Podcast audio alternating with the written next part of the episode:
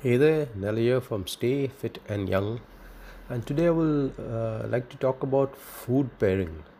Uh, this called uh, this is actually an area called a, called food synergy, where you know two foods you you pair them up together to get uh, additional nutrition value.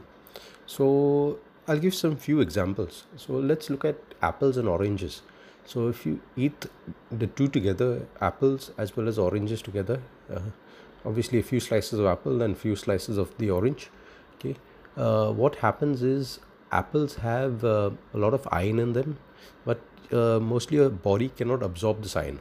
Okay, but if you combine it with vitamin C from the oranges, uh, uh, something great happens where the oranges help your body to absorb this iron easier. Okay, so you have various uh, various uh, other combinations of fruits and vegetables you can eat together. Uh, like for example uh, broccoli and tomatoes they really go together to um, to help in uh, cancer fighting etc okay? Um, another good combination is olive oil and leafy vegetables. Now what happens is uh, leafy vegetables have a lot of vitamin k in them. But they cannot be absorbed easily by our body.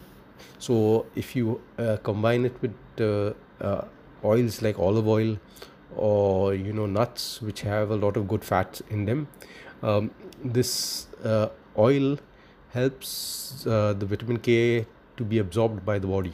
Okay so um, various food groups are there which actually go together and really help in in uh, in uh, nutrition and the absorption of certain minerals etc in the body. So a good idea is uh, to always try and um, increase your you know, the uh, the different vegetables that you eat together.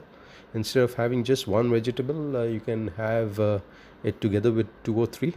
Okay this always would give you a better combined effect than having it just one to one on its own So those are my thoughts on food synergy or food pairing. And uh, uh, if you like this, uh, uh you can subscribe to my channel for other thoughts and uh, ideas on health and fitness. Take care. Bye.